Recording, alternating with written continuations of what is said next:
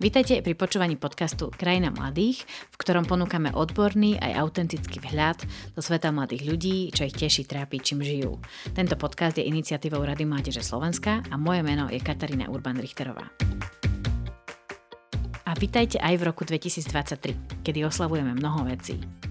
Poprvé to, že rok 2022 už odišiel, ale samozrejme oslavujeme aj 30 rokov samostatnej Slovenskej republiky a teda rozpad Československa. Čo sa nám za tých 30 rokov podarilo v prístupe k deťom a mladým ľuďom? Dneska začíná takový boj už úplne malé deti keď vypukla vojna na Ukrajine, kedy tedy štát pochopil, že akých schopných ľudí vychovávajú tieto organizácie čom je dnes život pre nich iný, ako bol kedysi. Naozaj tá generácia tých snehových vločiek, že ona je taká krehká, že ona nevie sa tak ako keby pobyť s tým životom. Já bych asi přidal pohled sněhový vločky. A za tých 30 rokov, čo si naše krajiny idú samostatnými cestičkami, v čom sa tieto cesty, najmä pre oblasť mladých ľudí a detí, líšia? V čom sú dnes iné životy mladých v Českej republike a na Slovensku? A v čom sa môžeme zájomne doplňať? Všude chtějí skauty, co se týče pracovního trhu. Pre veľa politikov ešte v podstate voľný čas detí a mladých ľudí luxus. Je to luxusný prvok. Tak o tom sa už dnes porozprávam s mojimi štyrmi hostmi.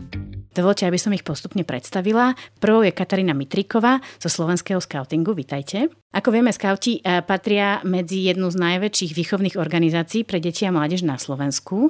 Eh, mladých tu vychovávate, ako správne hovorím, k hľadaniu hodnôt, ale aj k láske k prírode. Eh, vy ste skautka? Ja som skautka už 15 rokov. Momentálne som v dobrovoľníckej pozícii člena správnej rady organizácie Slovenský skauting a jednoznačne byť skautkou poznačilo môj celoživotný príbeh a ja som pôsobila aj niekoľko rokov vo Svetovom skautskom centre vo Švajčiarsku 4 roky a to vlastne nasmerovalo aj celý môj profesný život. Množstvo mojich priateľstiev vzniklo v skautingu a sú veľmi pevné a silné a sú mi oporou, takže naozaj skauting bol takým kompasom v mojom živote Mm-hmm, takže taký kompas bol pre vás ten scouting, to je veľmi zaujímavé. E, druhého v debate privítam pána Mareka Havrlíka z Ligy lesné moudrosti. Má vraj skoro storočnú históriu a vašou snahou je spájať ľudí s prírodou, spoznávanie prírody a napomáhanie k dosiahnutiu harmonie s prírodou. Ako sa taká vec vôbec dá? E, dobrý den. Určitě naše cesta je velmi specifická, protože se snažíme vést eh, lidi k tomu, aby v přírodě si nejenom odpočinuli, ale zregenerovali. To je určitý kořen i vzhledem k té naší stoletý historii. Snažíme se v přírodě eh, oprášit od neduhu, který vlastně má kancelářský náročný život ve městě i v dnešních dnech. A to samozřejmě jde hlavně v přírodě, kde se snažíme napojit trošku na, na kořeny, protože z lesa, z přírody lidstvo vzešlo ale zároveň se snažíme i naším programem z toho, z čeho jsme dosáhli doteď, jako lidská civilizace čerpat. Všechny morální a humanistické a vědomostní pokroky si neseme sebou a v lesním prostředí se snažíme i nad tím zamyslet a dále prohloubit naše vědomosti, znalosti a dál se kultivovat. Uh-huh. Inak my sme sa akurát pred začatím nahrávania tohto podcastu rozprávali o tom kancelárskom živote, ako ho my traja, myslím, e, aj s panom Sedláčkom sa chystáme akurát vymeniť za ten prírodný tento víkend, takže super. A tým pádom e, dovolte hneď, aby som privítala aj ďalšieho hostia v našej debate, pána Aleša Sedláčka, ktorý reprezentuje Českú radu detí a mládeže. E, vy dlhodobo pôsobíte v oblasti práce s mládežou. Prečo? Prečo je to pre vás také, mne sa zdá, že až skoro životné poslanie? hezké odpoledne.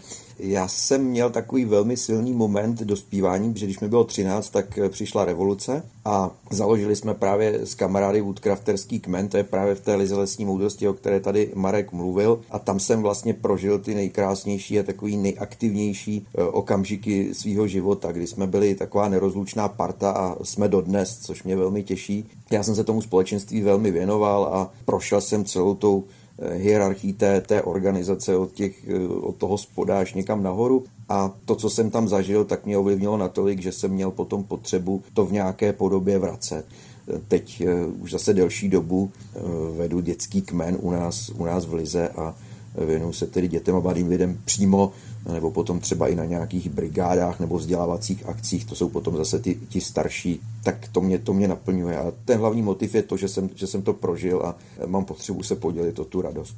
Ešte dovolte, aby som privítala u nás aj Juraja Lizaka z Rady Mládež Slovenska, ktorý už je tu pár rokom riaditeľom, ale tiež bývalým skautom, správne hovorím. Prečo si sa ty stal skautom? Ja takú jednoduchú prúpovidku rodičia ma donútili.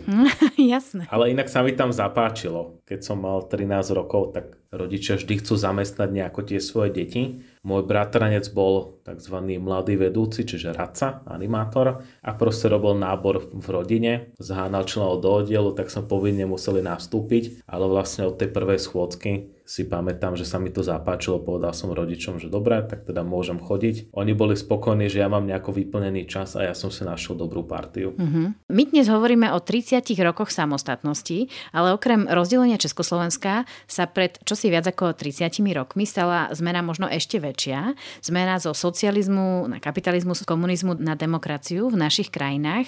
My keď sa rozprávame s mladými ľuďmi, tak často hovoria o možnosti cestovania a pocitu voľnosti ako o tej najväčšej najväčšej výhode, ktorú im dáva tá demokracia. Je to tak, pán Sedláček, vy sa stretávate dnes s mladými ľuďmi, ehm, ale viete to porovnať, lebo pred tými 30 rokmi vy ako mladý človek ste vstupovali viac menej do neziskového sektora, keď sa presne dial tento veľký zlom. Sú toto tie najväčšie výhody, alebo sú, je tam ešte niečo iné, čo už dnes ani necítime, alebo si tí mladí ľudia neuvedomujú? No určitě je to ta, ta, ta svoboda, jo? dělat si, co chci, myslet si, co chci, naplánovat si, co chci, postavit si sen, který eh, tenkrát sice šel vymyslet, ale zároveň vás hned srazilo něco, že to je vlastně něco úplně nereálního. Jo? Takže my jsme si snili vždycky o kanadský divočině a e, o tom, že někdy budeme jezdit ty řeky a že někdy budeme vidět takovou tu romantiku, co jsme četli v těch knížkách, ale zároveň jsme viděli, že to je nesmysl, že s rodičima pojedeme do východního Německa k Baltu, možná eh, do Jugoslávie ten, kdo dostal devizový příklad příslip a e, že si člověk mohl vymýšlet, jako co bude, tak v osmý třídě přišel náborář a řekl, ty budeš dobrý tady do učňáku, ty budeš dobrý tam a ty lidi tam šli a věděli, že tam budou v té firmě pracovat celý život. To byla nějaká naše vize, takhle já v tomhle tom jsem vyrůstal. Bylo to hrozně omezený, ale dalo se jako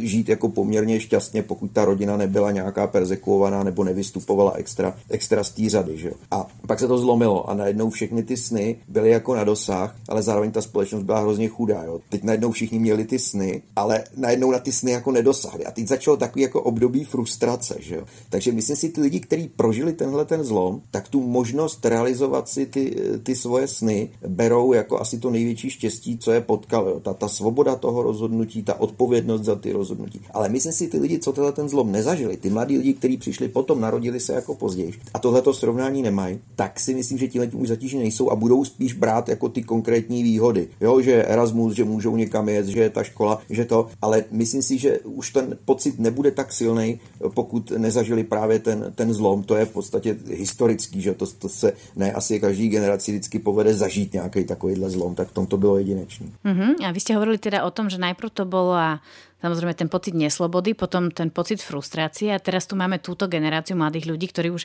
ani jednu z tých dvoch vecí nezažili. Aké sú ich životy podľa vás? Berte to jako už dneska zprostředkovaný pohled někoho staršího, kdo už na to kouká jako trošičku zvenku. Myslím si, že, že se potácíme v takových extrémech. Ta společnost je jako víc polarizovaná, tak jak já s malýma lidma pracuju. Jsou e, někteří, kteří se rozhodnou, že proplují a díky tomu, že mají kde bydlet, žijí v takovém přijatelném ekonomickém prostředí, moc věcí nepotřebují, tak vlastně aniž by museli extra něco dělat, tak eh, celkem slušně můžou proplouvat bez toho, že by se o cokoliv snažili. A pak je druhá skupina těch cílevědomých mladých lidí, kteří si neustále stanovují, řeší školu, řeší povolání, aby to povolání bylo kvalitní. Mají obavu z toho, že neseženou kvalitní bydlení, protože vidí, že někdo už má. Mají obavu, že nedosáhnou na ty věci, na které dosáhnou ty kolegové. A tihle ti lidé mohou, se jim mohou podařit velké věci, anebo taky mohou velmi rychle upadnout do velmi jako složitý psychický situace, kdy to na ně doléhá a cítí, že se nevyrovnají třeba tomu, tomu svýmu okolí. Takže když potom se na to podíváme nějakýma jako statistickými datama, tak to vypadá, že ta společnost mladých lidí je čím dál tím víc choulostivá na to, aby dokázala odolávat těmhle těm vlivům. To znamená, že máme čím dál větší výskyt e, nějaké duševní nepohody. A samozřejmě potom se na tom připíše covid, e, připíše se k tomu potom třeba i ta válka, která může zase, zase na někoho jako dolejhat. A ta kondice v tomhle, ta, ta psychická nám jde dolů. Takže potom třeba, když, když poslouchám, o čem se mladí lidé baví, tak často řeší tu svoji duševní nepohodu, často se zabývají tématy, kterými se dřív nezabývali, jako jsou třeba otázky smrti nebo otázky nějakých nemocí. To bylo dřív doména e, lidí opravdu středního a staršího věku. Dneska se nám tohleto e, přenáší i, i do té mladší generace. Inak to je veľmi zaujímavé pozorovanie, čo hovoríte, že sa nám tak ako keby rozdeluje tá spoločnosť alebo tá skupina mladých ľudí na, na takú tú ľahostajnejšiu a na takú e, tých ľudí v permanentnom strese. Ehm, tak e, ťažko povedať, kto sa má lepšie alebo že komu sa dá ľahšie pomôcť. E, pozriem sa teraz na Juraja Lizaka z Rady Mládeže Slovenska. Ty tiež samozrejme prichádzaš do kontaktu s deťmi a mladými ľuďmi často.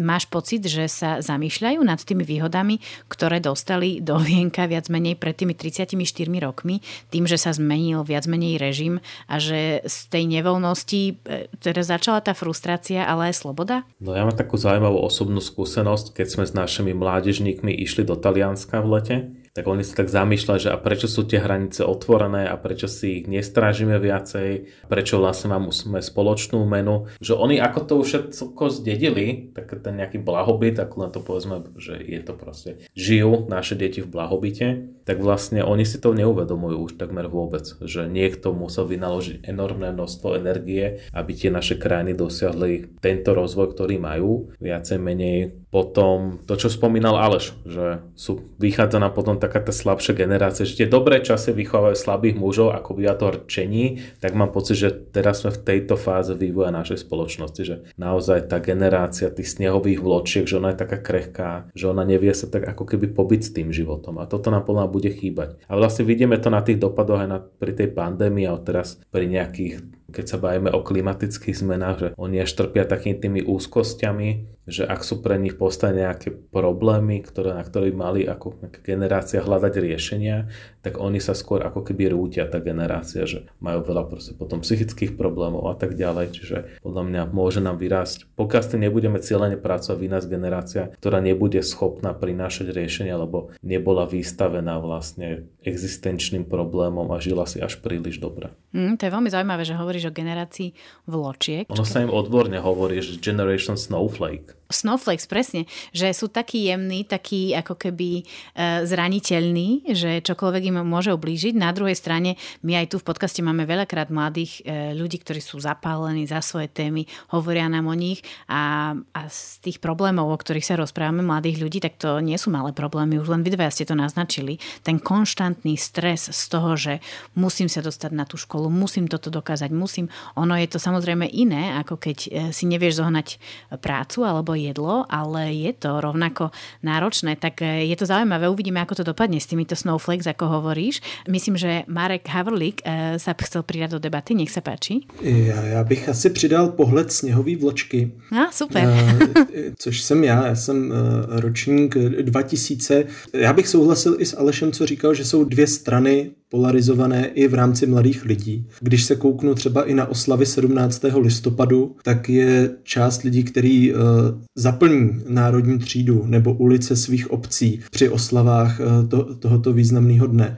Je tady iniciativa Děkujem, že můžem uh, a, a další, další projekty, které to podporují a myslím si, že mezi mladými lidmi panuje schoda, že to určitě byl dobrý moment, ale pak je určitě část lidí, který se na to dívá kriticky a možná i díky tomu, že ty lidé mladší objevují, že od toho někdy pro ně až glorifikovaného 17. listopadu jsou tady potom další témata, nejenom jako svoboda a e, blahobyt a možnosti, ale témata jako politická korupce, nárůst používání narkotik, teďka aktuální e, bytová těžká situace pro mladé lidi a možná, že i ty možnosti je tak trošku přehlcují.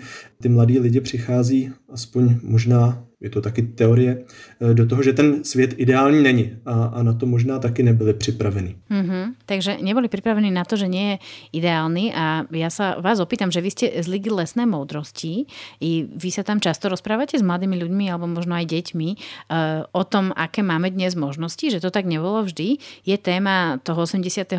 alebo tej demokracie u vás témou aj pri ako keby bežných stretnutiach? Asi běžných ne, ale může na to dojít. Nie je to častá téma, rozumiem. Ešte sa pozriem na Katarínu Mitrikovú, ktorá je zo slovenského skautingu. Skauti boli niekoľkokrát zakázaní do roku 89. E, odvtedy už nie, či taká celkom veľká frajerina, že už myslím 34 rokov e, ste bez prerušenia, ale tým pádom pre vašich zverencov a pre vás ako členov to je možno väčšia téma, tá sloboda byť súčasťou, dajme tomu aj takejto e, organizácie. Je to téma pre skautov a rozprávate sa niekedy aj o tej o slobode, neslobode? Určite. V podstate poslaním skautingu je vychovávať e, deti a mladých k tej občianskej angažovanosti a aktivity e, súvisiace s demokraciou alebo vo všeobecnosti občianstvu sú súčasťou nášho programu, či už cez nejaké hry, aktivity a podobne. Takže je to taký denný chlebík scoutu sa venovať aj tejto téme. Plus bonusom je, že v scoutingu pôsobia naozaj všetky vekové generácie. Aj, aj 6-ročná malá včielka alebo vlča malý scout um, sa vie na jedne, jednom podujatí stretnúť uh, so 70-ročným scoutom. Takže je tu ten medzigeneračný dialog, čo je skvelé. Takže to odovzdávanie toho života, ktorý bol pred 89. Um, tu naozaj je a myslím, že to naozaj ovplyvňuje tých scoutov, že si vážia oveľa viac to, čo majú. Keď hovoríme o období spred 30 rokov a dnes, tak samozrejme taká veľká zaujímavá otázka je, že či mladí ľudia kedysi boli častejšie súčasťou mládežnických organizácií ako dnes. E, spýtam sa možno Juraja Lizaka Aleša Sedláčka, ktorí ste v týchto veľkých ako keby štruktúrach, inštitúciách, ktoré sa venujú mládežnickým organizáciám, či majú dnes mladí ľudia o tieto organizácie viac záujem. Juraj Lizak, ako to vyzerá na Slovensku? Ja som si prednedávnom robil také tabulky, kde som si doplňal čísla, také prehľady. Tam som zistil, že za posledných 15 rokov nám sa nás zvýšil počet organizovanej mládeže o 20 tisíc. Že ten trend je podľa mňa pozitívny. Naozaj to narastá a vnímam to aj vo svojom okolí, že keď moji rovesníci už majú deti, tak už im vyberajú krúžky a častokrát to bývajú práve takéto rôzne aktivity s pravidelnou činnosťou, kde môžu nájsť kamarátov Takže záujem je určite veľký. Viem aj z niektorých našich členských organizácií, že majú po prípade nejaké také poradovníky, alebo že rodičia sa tam hlásia pomaly dva roky predtým, než im dieťa dozere do toho veku, kedy to dieťa príjmajú. Čiže záleží od organizácie k organizácii, ale určite je ešte stále veľký záujem a stúpa záujem o aktivity detí a mládeže. Uh-huh. Aj vieme povedať cca o akých číslach sa rozprávame? Pozeral som si ročenku Centra vedecko-technických inštitúcií a v roku 2021 to bolo 85 tisíc mladých ľudí bolo organizovaných, ale len v nejakom výseku, ktorý skúmali. Čiže to číslo môže byť väčšie, ale to je takéto najväčšie číslo, ku ktorému som sa dostal. Um, pán Sedláček, e, z toho, čo ja uh, som si pozrela, tak Česká rada detí a mládeže združuje viac ako 100 členských organizácií. O akých číslach sa rozprávame v Čechách aktuálne, keď hovoríme o mladých ľuďoch, ktorí sú zverencami uh, mládežnických organizácií? Asi přesnější by bylo dětských a mládežnických, jo, protože my to nedokážeme přesně, přesně oddělit, ono se to hodně překrývá. Tak u nás ty čísla jsou dlouhodobě podobný. Pohybuje se to mezi 200 a 250 tisíci dětmi a mladými lidmi v té pravidelné činnosti to pole těch organizací se mírně proměňuje a to tím způsobem, že ty silnější a etablovanější organizace rostou a některé ty slabší zanikají. Takže u těch největších organizací my máme i největší růst, což je třeba případ scoutingu nebo mladých hasičů. Jsou organizace, které rostou už naprosto extrémně. Český scouting je příklad, myslím, nejrychleji rostoucího scoutingu v Evropě. Co tam ještě zajímavý z těch trendů se dá zjistit, že se nám pořád snižuje věk kdy ty děti do těch organizací vstupují.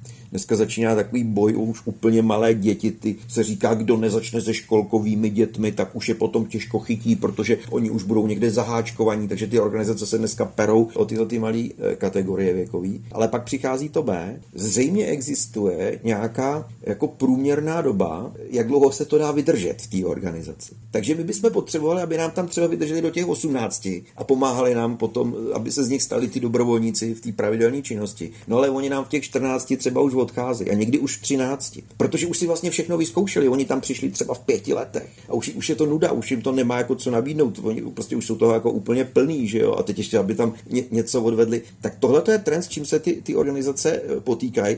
Do značný míry si za to můžou sami, jo, že vystříleli prostě všechno, co měli už jako v tom, v tom mladém věku. Jo. Tak to je třeba něco, nad čím se taky zamýšlíme. Inak sedí to úplne k tomu, čo ste hovorili predtým, že viac menej dnešní mladí ľudia, ale aj deti majú oveľa viac ako keby toho takého životného stresu, toho, aby niečo nezmeškali, aby boli pripravení, aby mali väčšie možnosti do budúcnosti a tým pádom sa aj budú asi stávať skoršie alebo v skoršom veku práve členmi e, rôznych organizácií, ktoré im majú dať tie soft skills alebo tie zručnosti a tak ďalej. E, Katarína Mitriková, vy teraz kývate hlavou, že asi to je tak. Vy ste zo Scoutingu Slovenska, teraz hovoril pán Sedláček o tom, že u vás čísla teda v Čechách, scoutom čísla veľmi rastú. Je to tak aj na Slovensku? Chcú byť e, slovenské deti a mladí ľudia e, scoutmi a rastú vám čísla v porovnaní pred 10 alebo 20 rokmi? Áno, my sme v roku 1992 vlastne po rozdelení e, začínali s číslom 5800 um, scoutov a scoutiek.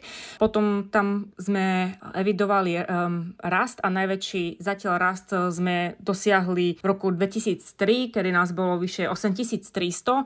A my sme si robili aj prieskum verejnej mienky a najväčšou bariérou, prečo nie je taký veľký záujem možno o scouting, je to, že je malé, slabé povedomie o scoutingu vo všeobecnosti. A keďže nemajú dostatok informácií, nevedia o jeho benefitoch, preto menej rodičov zvažuje dať dieťa na scouting. A čo sa týka toho, že do, možno máme svoju životnosť alebo tie deti v tých organizáciách, tak áno, aj my to v scoutingu registrujeme, že, um, že taký člen je naozaj aktívny ešte v tých vysokoškolských uh, časoch, ale potom už tá vysoká škola a ten tak tlak spoločnosti na získanie práce, pracovnej súručnosti a zapojenie sa do brigád preváži nad tým dobrovoľníctvom. Takže oni tak vypadnú potom v tom takom produktívnom začiatku ich kariéry a potom možno keď si založia alebo rodiny, a, tak sa možno ako činovníci, takí, ktorí pomáhajú potom vo svojich mestách, sa znova vracajú a pomáhajú. Hej? Takže je tam určitý výpadok, ale potom sa scouting ponúka veľa možností, ako sa angažovať ďalej. Ale čo je zaujímavé ešte, že podľa mňa mladí ľudia dobrovoľníctvo možno považujú za veľmi prospešné, ale málokrát sa do neho zapájajú, lebo si myslia, že spoločnosť to tak neocení, že keď majú životopis dobrovoľníctvo, tak konec koncov to nezaváži tak, ako keby tam mali nejakú reálnu pracovnú skúsenosť, čo je škoda. Mm-hmm, to ste otvorili zaujímavú tému, ktorú som si ja nechala nakoniec, že viac menej ako reaguje spoločnosť na prácu v neziskovom sektore. To sa ešte vás budem pýtať neskôr. Ešte teraz rýchlo sa pozriem na pána Mareka Havrlika z Ligy lesnej moudrosti. Vy si všímate napríklad, že mladí ľudia sa dnes zaujímajú viac o ekológiu a prírodu a snahu teda, ako vy hovoríte, žiť eh, v harmonii s prírodou. Je, dajme tomu, viac ľudí, ktorí sa k vám hlásia dnes ako pred 15 rokmi, 20? My jsme taky posledních 15 let eh, rostoucí organizace, ne tak dramaticky jako, jako scouting. Nicméně si myslím, že rosteme hlavně díky práci, jak zmiňoval Aleš, s dětma od školkového věku, eh, které ještě určitě neřeší ekologická a environmentální témata na takový úrovni, aby se k nám přidali ve věku, kdy můžou být aktivní dobrovolníci. Ale myslím si, že je tam velký rozdíl, že když mluvíte s tím mladým člověkem, tak málo kdy ho musíte přesvědčovat o tom, že environmentální témata jsou důležité dneska už toho mladého člověka o tom nemusíte přesvědčovat, aspoň ve většině případů, pro něj už je to automatické, on v tom vyrost, on už to spochybňovat nebude.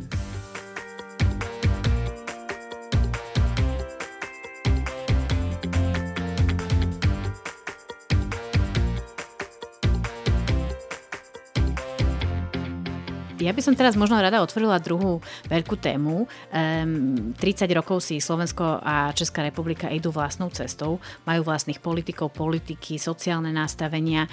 Odráža sa to aj v životoch mladých ľudí a v tom, čím žijú a v čom sa tieto témy vďaka e, možno rôznorodosti našich krajín líšia. Pani Mitriková? Ja si myslím, že mladí ľudia v dnešnej dobe riešia dosť tú budúcnosť, e, možno ich vlastnú a spoločnosti okolo. S tým prichádza možno aj také stavy e, vyhorenia, ktorým možno musia čeliť oni oveľa skôr ako predošlé generácie museli sa s tým vysporiadať. No a myslím, že žijú tým, že mm, sa snažia nájsť niekde to miesto, kde budú patriť, kde zapadnú. Žijú tým vlastným aj tým snahu sa identifikovať a nájsť tú partiu priateľov, to je pre nich podľa mňa dôležité.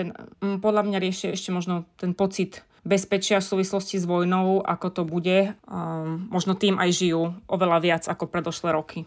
Opýtam sa Mareka Havrlíka z Ligy Lesné modrosti, či aj vy máte pocit, že mladí dnes v Českej republike, teraz sme počuli slovenskú verziu, v Českej republike či riešia budúcnosť, bezpečie a tú skupinu, kam by zapadli, eh, alebo žijú inými témami podľa vás? Určitě si myslím, že je tady styčný bod s tím, co říkala Katarína, že to u nás je taky. Eh, dokážu si představit, eh, když zaspomínám pár let zpátky, že určitě jsou na snadě takové otázky jako k čemu nám je do určitý míry škola, kterou navštěvujeme, jak moc jsou ty informace a ten systém aktuální. To procento lidí, kteří dneska jdou, začnou chodit na vysokou školu, je velký a je tam to rozhodování, jak se uplatnit, kde najít to svoje místo ve společnosti. Mm-hmm. Takže to de facto čiastočne sedí aj s tým, čo hovorí pani Mitriková. Teraz sa pozriem na Juraja Lizaka a Aleša Sedláčka a vás sa možno spýtam ešte z takej väčšej perspektívy. Všimli ste si v Čechách napríklad pán Sedláček, že e, českí mladí ľudia a deti žijú niečím úplne iným ako Slovensko práve dané tým, že máte proste vlastných politikov, vlastné organizácie je niečo, čo je iba vaša špeciálna téma, ktorú my na Slovensku neriešime? Pozitívna alebo negatívna? Já si myslím, že ne, že dneska je ten svět jako daleko propojenější, než tomu bylo a že budeme e, jako poznávat čím dál tím méně rozdílů a že ty rozdíly si spíš ponesou ty starší generace, který si nesou třeba nějakou e, tu zátěž z minula. My jsme i e, za Radou Mládeže Slovenska měli projekt Hodnoty mladých, kdy jsme se snažili zjistit některá ta, ta specifika a já musím říct, že sám jsem byl překvapen, jak to nakonec všechno bylo vlastně velmi podobné. Takže zcela souzním s tím, co tady zaznělo, kdybych si měl přihrát ještě trošku trošku tu svoji hypotézu, tak ty rezignovaní řeší nejčastěji nějaké materiální otázky, ale ne tak jako typu, jak by třeba chtěli být zabezpečeni, ale typu, jaký telefon mám, jaký jsem viděl, kdo je jaký youtuber, kdo je, jak ovlivnil tu společnost, jaký postavení můžu získat v komunitě tím, že budu něco publikovat na internetu, jo? či otázky tohoto typu. A pak samozřejmě je, jako, jak je ta druhá skupina a ta řeší, budeme povolání Eh, dostatečně kvalitní? Bude moje stáž jako dostatečně kvalitní? Já mám nárok na dostatek jako volného času, mám nárok na vyvážení pracovního a soukromého života. Eh, na jednu stranu je tam ten, ten stres, ta snaha něco udělat tohleto, ale už tam do toho i jako eh, prosvítá to, ale já jsem jako osoba a já mám právo na ochranu v této společnosti, já mám právo na bydlení, já mám právo na vzdělání. Míchá se to, ta cílevědomost s tou, s tou emancipací, s tím nárokem na to, aby byli nějakým způsobem zabezpečení, aby se ne, o ně ta společnost nějakým způsobem jako postarala. Mm-hmm, zaujímavé. Pozriem sa ešte na Juraja Lizáka. Ty máš pocit, že naše dve krajiny sa v nejakej téme pre mladých ľudí a detí diametrálne líšia? No ten výskum nám ukazoval odchylku v akceptovaní nejakých nazvať to, že eticko-kultúrne otázky a bola to taká, taká akceptácia inakosti. Ja si myslím, čiastočne to môže byť spôsobené tým, že Slovensko je viacej konfesionálna krajina, takže toto určite zohráva rolu, ale myslím si, že podobne je reflektovaná to príjmanie inakosti v obidvoch krajinách. Že vlastne tí mladí ľudia sú z tej väčšiny tí tolerantnejší. To nám vychádza aj na Slovensku. Môže byť rozdiel ten kontakt s menšinami. Predsa len na Slovensku máme viacej menšín, tá populácia je členitejšia, takže aj akceptácia menšín a problémy vyplývajúce z menšín alebo taká tá potreba vyhraňovať sa voči niekomu, voči cudzím elementom môže byť na Slovensku väčšia. Takže v tom vnímam také dva rozdiely. Uh-huh. Možno len doplním to, čo si ty povedal. Hovoril si aj ty, aj pán Sedlaček o tzv. výskume hodnoty mladých, v ktorom sa zistilo viac menej, že homosexuáli vadia 11% Čechov a až 23% Slovákov. Teda je tam ako keby cítiť ten rozdiel a de facto Česi podporujú viac tzv. tú rodinu pre všetkých ako Slováci a sú liberálnejší. To je veľmi zaujímavé zistenie a v rámci tohto výskumu, ktorý je reprezentatívny teda pre obidve krajiny, to musíme povedať, sa ukázalo aj, že, a toto je taká opäť téma, ktorá je veľmi aktuálna, lebo v Česku akurát dnes máte voľby e, prezidenta. Mladí ľudia sa necítia, že vedia niečo zmeniť v krajine, že majú dostatočne silný hlas, že vedia nejakým spôsobom v politike čo si zmeniť. E, myslím si dokonca, že v Čechách o 10% viac mladých ľudí e, sa cíti byť taký nemohúci v tejto téme, že nevie ovplyvniť niečo v politike.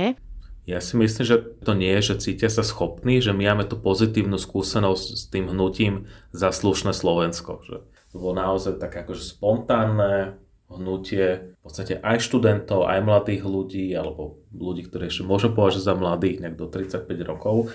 A táto skúsenosť vo veľkom posunula tú generáciu, že však keď sa vzopneme, tak môže aj ten ako významnej dominantnej politickej scény padnúť. Však vtedy padla vláda Roberta Fica, ktorý pôsobil až neohrozenie sebaisto. A táto skúsenosť nás ako slovenskú spoločnosť veľmi posunula. Prečo tí mladí Slováci vlastne veria, že môžu niečo zmeniť? Viete, čo by ma zaujímalo, že či e, je možné, aby sa, dajme tomu, aj mladými Slovákmi vedeli inšpirovať mladí Česi. Funguje to tak, pán Sedláček, že keď my tu máme takéto, dajme tomu, pozitívne hnutie, ktoré dokáže jednej generácii ukázať, že áno, keď niečo chceme a skúsime to, tak môžeme dokázať aj si vybojovať zmenu. Vie to ovplyvniť dokonca až generáciu mladých ľudí v inej krajine v Čechách? Máte pocit? Já si myslím, že takovýhle eh, hnutí probíhaly paralelně i u nás. U nás třeba byl Milion Chvilek pro demokracii, což bylo taky obrovský hnutí iniciovaný mladými lidmi, kteří odstartovali obrovský hnutí, který plnilo náměstí a měli nějaké že jo, cíle, kladli si za za cíl právě zvýšení té politické kultury a významně potom ovlivnili i výsledek eh, parlamentních voleb. Takže já si myslím, že to, že to je paralelní, že tyhle ty věci žijou. Já si netroufám říct, jestli je to ta vzájemná inspirace, jo. ale myslím si, že ty naše země jsou natolik provázané, že, že už dneska jako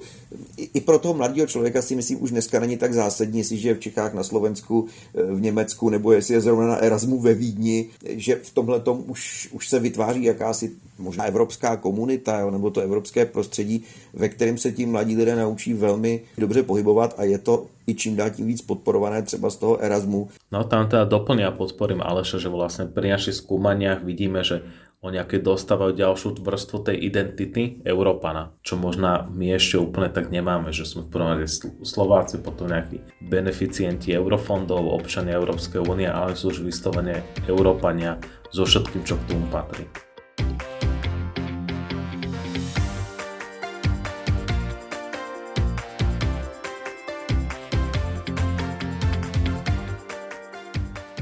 Ja by som ešte možno skúsila teraz na chvíľočku otvoriť poslednú otázku a to je, ako vyzerá viac menej e, práca v tomto sektore, e, neziskovom sektore, priamo práca s, s mládežou a s deťmi.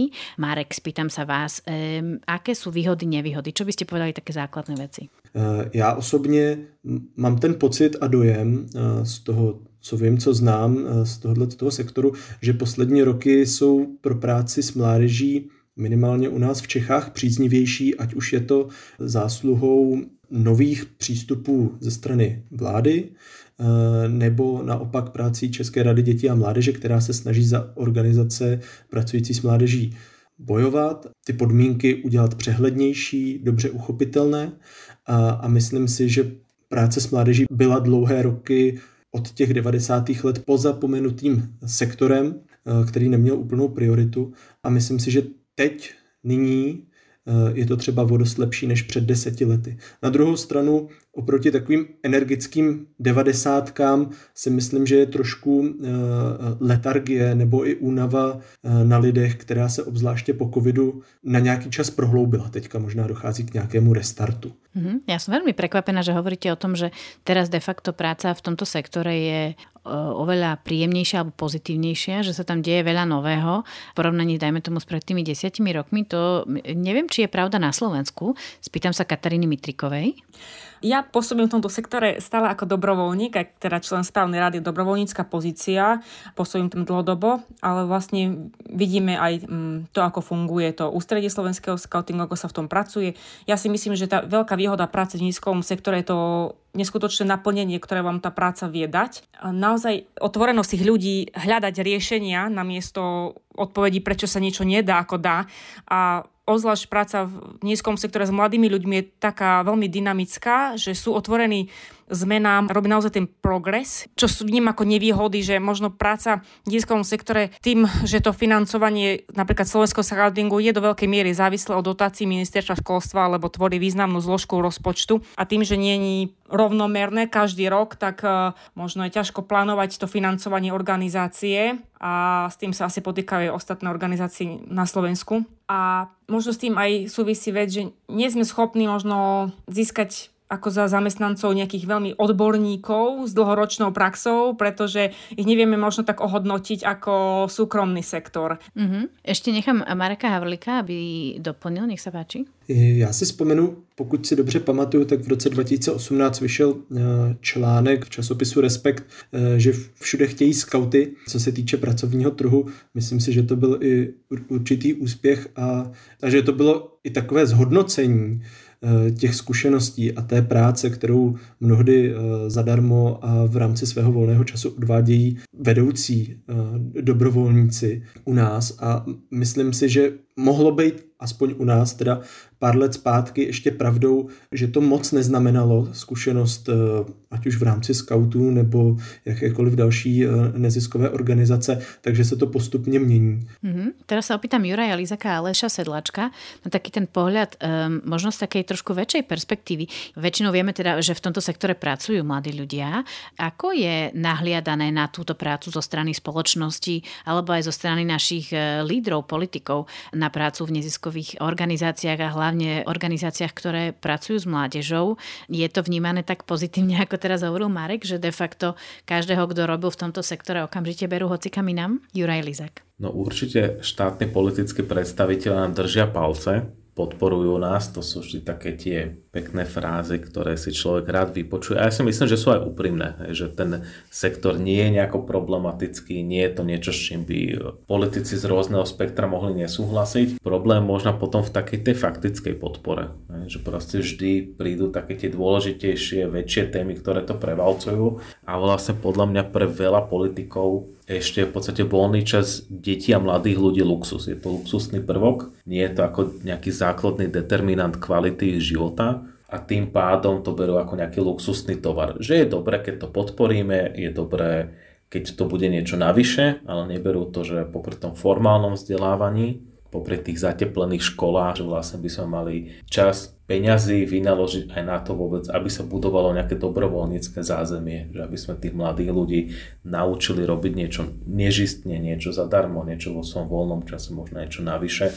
Tento pohľad im chýba, pokiaľ nemajú tú skúsenosť a pokiaľ aj majú tú skúsenosť, tak častokrát si uvedomujú, že ešte tie, tie naše krajiny, ktoré majú existenčné problémy, že tie priority majú inde. Takže podpora určite taká tá morálno-etická tam je, že nikto by si nedovolil zhodiť prácu týchto ľudí. Môže byť problematickejšia potom tá finančná podpora. My sme už párkrát sa v tomto podcaste aj samozrejme dotkli e, témy, alebo sme hlbšie hovorili o téme financovania sektoru práce s mladými ľuďmi. Ty teda hovoríš, že nevždy je to brané ako priorita. Pán Sedláček, ako je to v Čechách? E, je neziskový sektor a práca s mladými ľuďmi braná ako priorita e, v Českej republike aj napríklad z pohľadu financovania? Alebo je to luxus? Je to luxus, samozřejmě, protože hasíme pořád, že jo. Málo kdy máme jako čas a prostředky prostředky na nějaký rozvoj, takže my tak jako všechno tady hasíme, ale lepší se to. Já to cítím, že se to, že se to lepší. Doteď byla naprosto neochvějná priorita sport, jo, co se týkalo těch mimoškolních aktivit. Teď začínám cítit, že se to lepší. Takže krom toho, že obecně ta práce s dětmi s malými lidmi dobrovolnická je vnímána pozitivně napříč politickým spektrem. Jo. V tomhle oproti jiným částem neziskového sektoru máme obrovskou výhodu. Jo. A co se týká nějaký té tý podpory, tak se to postupně láme a postupně se to začíná trošku přibližovat tomu formálnímu vzdělávání v tom vnímání. Jo? Jakože vnímáme, že škola je teda nutná, je dobrá, musí se eh, kromě platů učitelů tak i investovat do toho přemýšlení o tom, jak se teda bude učit, jaký budou kurikula, tak najednou do toho vstupuje to neformální vzdělávání a čím dál častěji je slyšet, že to neformální vzdělávání je velmi dobrou součástí toho celoživotního nějakého učení a najednou konference, kterých se dřív účastnili jenom školské organizace, eh, nás tam jako zvou a říkají, pojďte spolupracovat, vlastně teď je to dobrý, děláte spoustu zajímavých věcí, kterými bychom chtěli promítat ve výuce a my budeme zase moc rádi, když vy dokážete nějakým způsobem ten vzdělávací rozměr promítat do té vaší fantastické činnosti. A to je něco nového, objevilo se nám to i ve vzdělávací strategii 2030 a je to tam pojmenováno jako propojování formálního a neformálního vzdělávání.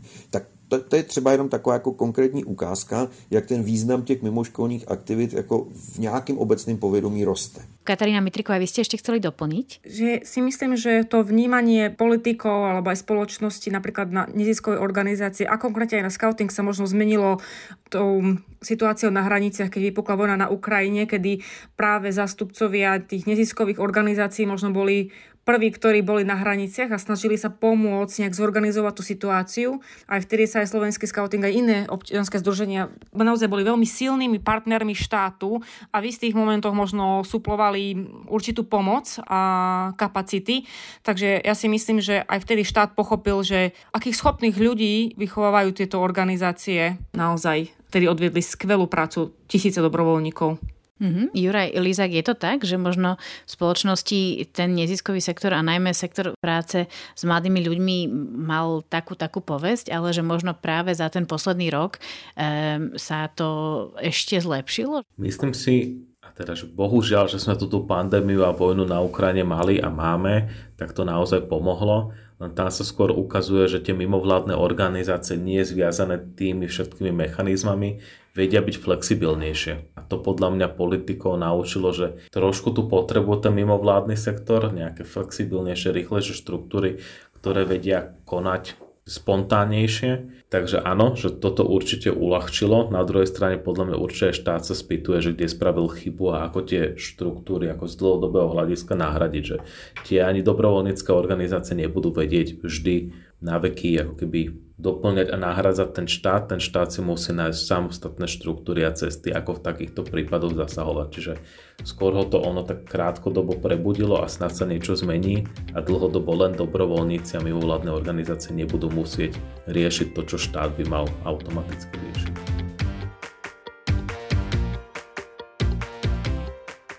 Tak a to už bude bodka za dnešnou epizódou, prvou v tomto roku, v ktorej sme hľadali rozdiely, ale aj podobnosti medzi Českou republikou a Slovenskom, ale aj životom dnes a pred 30 rokmi. A možno sa tu stretneme o ďalších 30 rokov a povieme si, ako sa to posunulo ďalej. Ďakujem vám, že ste si nás vypočuli dnes. Ak sa vám náš podcast páčil, napíšte nám napríklad na môj e-mail katarina.urban.richterová zaminač gmail.com alebo napíšte komentár na facebookovú stránku Rady Mládeže Slovenska. Dnešnú debatu sme nahrávali online a za účasť v nej ďakujem Kataríne Mitrikovej zo Slovenského scoutingu, Marekovi Havrlíkovi z Ligy lesnej moudrosti, Jurajovi Lizákovi z Rady Mládeže Slovenska a Alešovi Sedláčkovi z Českej rady detí a mládeže. Ja som Katarína Urban-Richterová. Počujeme sa o mesiac. A dovtedy užívajte si zimu a slobodu, ktorú máme už 34 rokov.